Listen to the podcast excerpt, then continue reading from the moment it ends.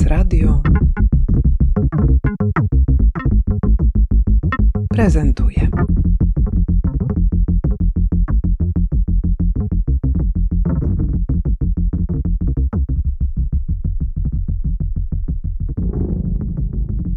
Ola Jasionowska, Zarząd Zieleni Warszawy. Jestem graficzką, ilustratorką.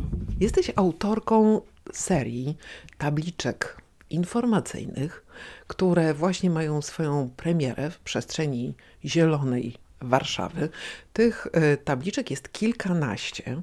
Zawierają prośby jak byś to w ogóle nazwała, bo zacznijmy może od formuły, w której te tabliczki do nas przemawiają. Nie są to takie agresywne, nakazowe, groźne mhm. komunikaty, ale mają zupełnie inny klimat. Staraliśmy się odurzędowić trochę język i zejść z takiego nakazującego tonu, który wszystkich nas pospiesza, pogania i nam zabrania różnych rzeczy. I przyjrzeliśmy się, myślę, że to było w tym projekcie najważniejsze, temu w jaki sposób my w ogóle się zwracamy do ludzi. No bo mówimy o parkach, skwerach, e, miejscach bioróżnorodności, gdzie zamieszkują ptaki w mieście. No i mówimy często dosyć ostro, więc naszym głównym zadaniem przy projekcie tego systemu zielonego, nazwijmy go sobie, było e, zwrócenie uwagi na to, jak komunikować się do ludzi, żeby ich na chwilę zatrzymać, trochę zaciekawić, przy okazji może czegoś też nauczyć, ale nie strofować ich co chwilę, bo nikt nie lubi być strofowany i to chyba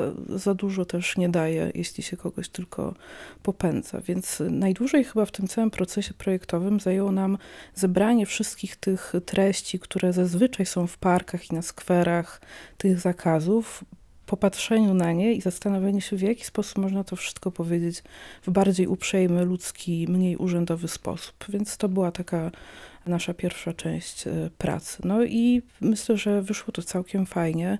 To jest system pilotażowy w tej chwili. Nasza premiera wystartowała na skwerze sportów miejskich Ratusz Arsenał. Tam jest miejsce, w którym żyją wróble. I razem z Fundacją Noga w Łapę e, poustawialiśmy pierwsze nasze komunikaty, które informują o tym, że żyją tu wróble, że można im nalać wody, że, że prosimy, żeby zachować jednak ciszę, ponieważ no one tam mieszkają, więc nie chcemy hałasu. Więc głównie komunikaty dotyczące wróbli znalazły się na tym pierwszym projekcie. Ale projekt się rozszerza. Mamy nadzieję, że będzie niedługo obecny w coraz większej ilości miejsc. Nie wiem, czy nie wyszłam już bardzo poza to pytanie, które mi zadać, więc tak, się zatrzymam. Ale ja tak, bo ja tutaj mam dodatkowe wątki.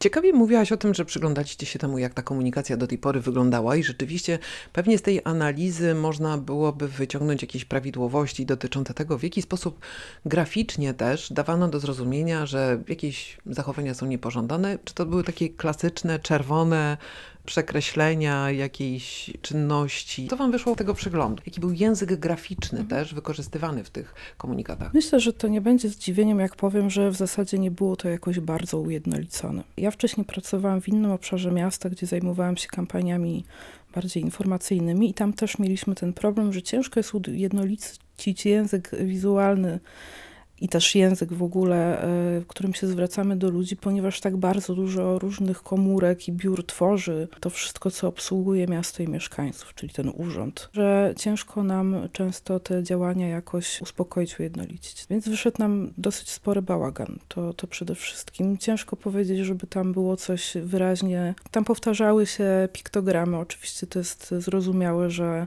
w ten sposób się komunikujemy w przestrzeni publicznej, bo to ma być prosta komunikacja domyślna dla nas e, służy do tego, żeby podczas poruszania się szybko móc domyślić się o co chodzi i co do nas taki komunikat mówi. Natomiast zdaliśmy sobie sprawę, że my w przypadku tych miejsc, o których rozmawiamy teraz, nie musimy stawiać na tą szybkość, ponieważ to są miejsca raczej rekreacyjne, miejsca, gdzie mamy odpoczywać, e, trochę się uspokoić, więc nie mam że takiej konieczności budowania systemu wayfindingu jak na lotnisku, gdzie człowiek się spieszy i szybko musi pobiec do toalety, tylko możemy to zrobić w sposób trochę inny i mniej oczywisty, więc zdecydowaliśmy się, żeby odejść od tych piktogramów na rzecz ilustracji i myślę, że efekt jest trochę mniej oczywisty, może fajniejszy. No, jest bardzo zaskakujący. Moją ulubioną tabliczką na razie jest ta, która prosi, żeby nie niszczyć skarpy.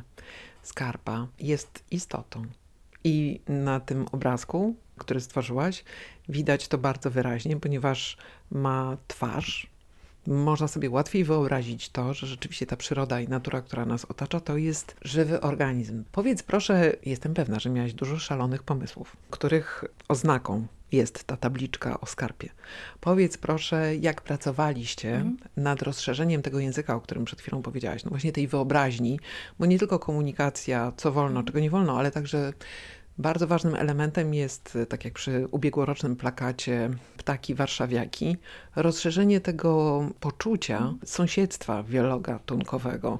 I również na tych tabliczkach to widać. Myślę, że to wszystko, o czym teraz mówimy, to jest też trochę o takim uwrażliwianiu ludzi. Wydaje mi się, że łatwiej jest uwrażliwiać innych, kiedy rozmawiamy o czymś, co jest bardziej żywe, prawdziwe, tak? Czyli dalej od tego piktogramu, bliżej do jakiejś ilustracji. Tak jak ta skarpa, o której powiedziałaś, to jest komunikat, którym my się zwracamy szczególnie do, do dzieci, czy do rodziców z dziećmi, bo skarpa jest takim miejscem, które należy chronić, ono się rozpada, jak się na nią wchodzi, więc nie powinno się tego robić, dlatego ona dostała tej twarzy. Ale myślę, że poza skarpą, tam gdzie mamy nurogęsią matkę z dziećmi na plecach, albo inne istoty, jakieś wróbelki, to wszystko służy po to, żeby to było dla nas bardziej realne. Wydaje mi się, że jak bardziej widzimy w tym jakąś istotę, to trudniej nam jest to ignorować. E, Wierzę w to, chcę w to wierzyć mimo wszystko, że jesteśmy empatycznymi istotami i, i to otoczenie jest dla nas ważne.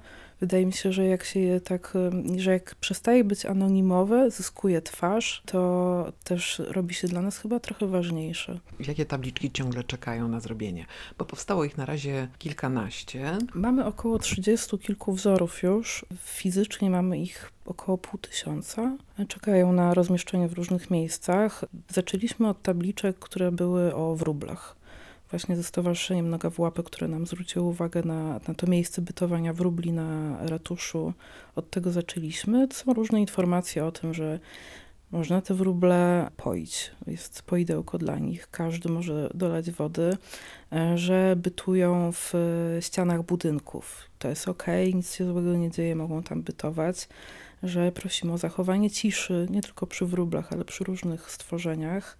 Mamy też tabliczki z nurogęsiami. To jest nasz hit, e, jeśli chodzi o, o też ludzi za tym projektem, którzy stoją. Jeśli mogę tak zdradzić, to jest tak w Zarządzie Zieleni, że nurogęsi są absolutnym mm, ulubieńcem wszystkich. Jak się zaczyna sezon, ktoś rzuci hasło nurogęś, to nieważne, czy rozmawiamy z ogrodnikiem, dendrolożką, e, czy panią z działu finansowego, to wszyscy po prostu piszczą i się niesamowicie na to cieszą, więc, e, więc mamy też nurogęsią matkę. Mm, Mamy tabliczki dotyczące e, zieleni, jej nieniszczenia, ale też nie zakreślamy niczego, nie stawiamy krzyżyka, tylko mamy na tych tabliczkach i rowerzystkę, i, i dzieciaka, który stoi w trawie, bo my nie chcemy, żeby ludzie się oddzielali od tej przyrody, tylko żeby w niej po prostu byli, tylko może uważniej trochę. Wydaje mi się, że taki jest chyba.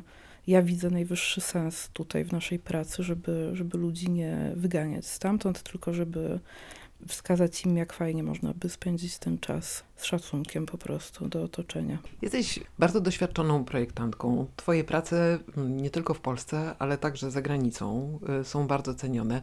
Pracujesz dla prasy międzynarodowej. Przyjmujesz zlecenia ilustrowania tekstów no, w, najbardziej poczytnych e, czasopismach o takim globalnym zasięgu.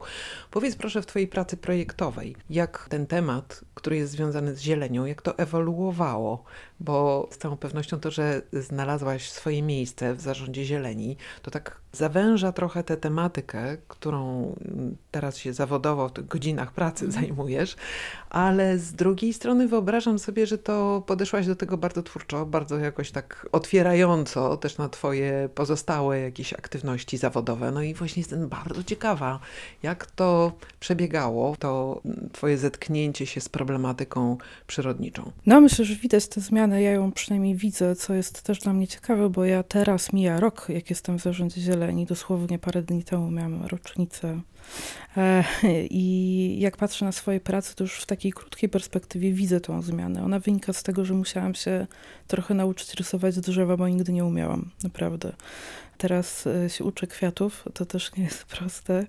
Ja mam taki dosyć syntetyczny styl, omijam gałązki i różne inne e, takie szczegóły ale, no, ale czasami trzeba się nad tym bardziej pochylić. Więc no, na pewno jest tak, że w poprzednim miejscu pracy to było skupione wszystko, co robię na architekturze, tak myślę. Teraz jest bardziej na tym obszarze, który zawsze był dla mnie dosyć trudny do, do ogarnięcia graficznie, no ale też jest Wisła którą się opiekuję już od 8 lat prawie, więc ona dalej jest ze mną i to jest dla mnie bardzo, bardzo ważne. Myślę, że widać tą zmianę w tej mojej pracy na co dzień. Ja zauważyłam, że trochę bardziej się robią takie może ilustracyjne niektóre moje rzeczy i nie zawsze to lubię, bo wydaje mi się, że akurat w plakacie, który jest taką główną formą dla mnie wyrazu, fajna jest taka synteza i prostota, więc y, trochę musiałam sobą potrząsnąć ostatnio i przeprowadziłam y, rozmowę sama ze sobą, żeby tak trochę spróbować poddzielać tę sferę od siebie, co jest trudne.